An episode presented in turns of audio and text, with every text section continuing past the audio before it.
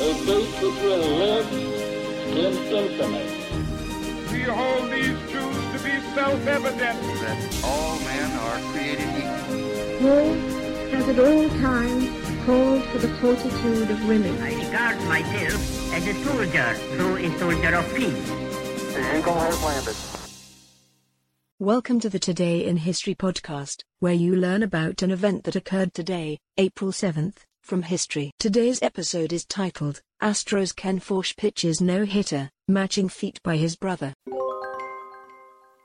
On April 7, 1979, nearly a year after his brother Bob pitched a no-hitter, Houston Astros pitcher Ken Forsch tosses his first career no-hitter.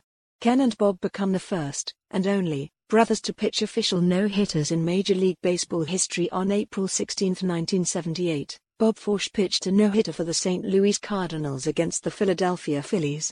Brothers Pascual and Melido Perez pitched rain-shortened, unofficial no-hitters, Pascual in 5 innings for the 1988 Montreal Expos and Melido in 6 innings for the 1990 Chicago White Sox. Ken, who led the Astros to a 6-0 victory in his no-hitter, had his brother's feet on his mind by the middle of the historic game.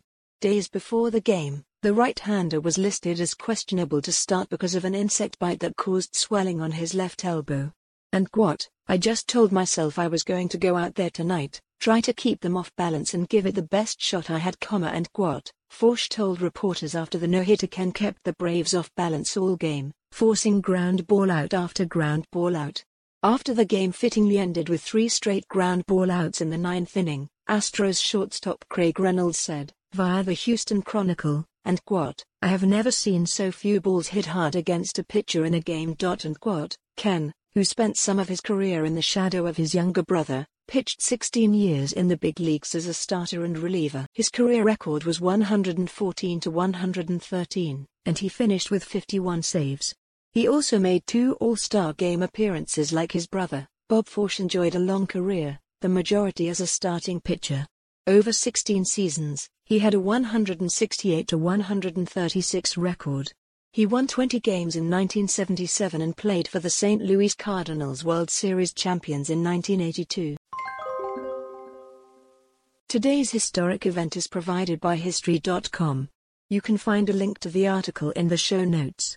Help support the podcast by rating us on your favorite podcatcher, or support it on Patreon by visiting patreon.com/autopod. Thanks, and tune in tomorrow for an all-new episode of Today in History.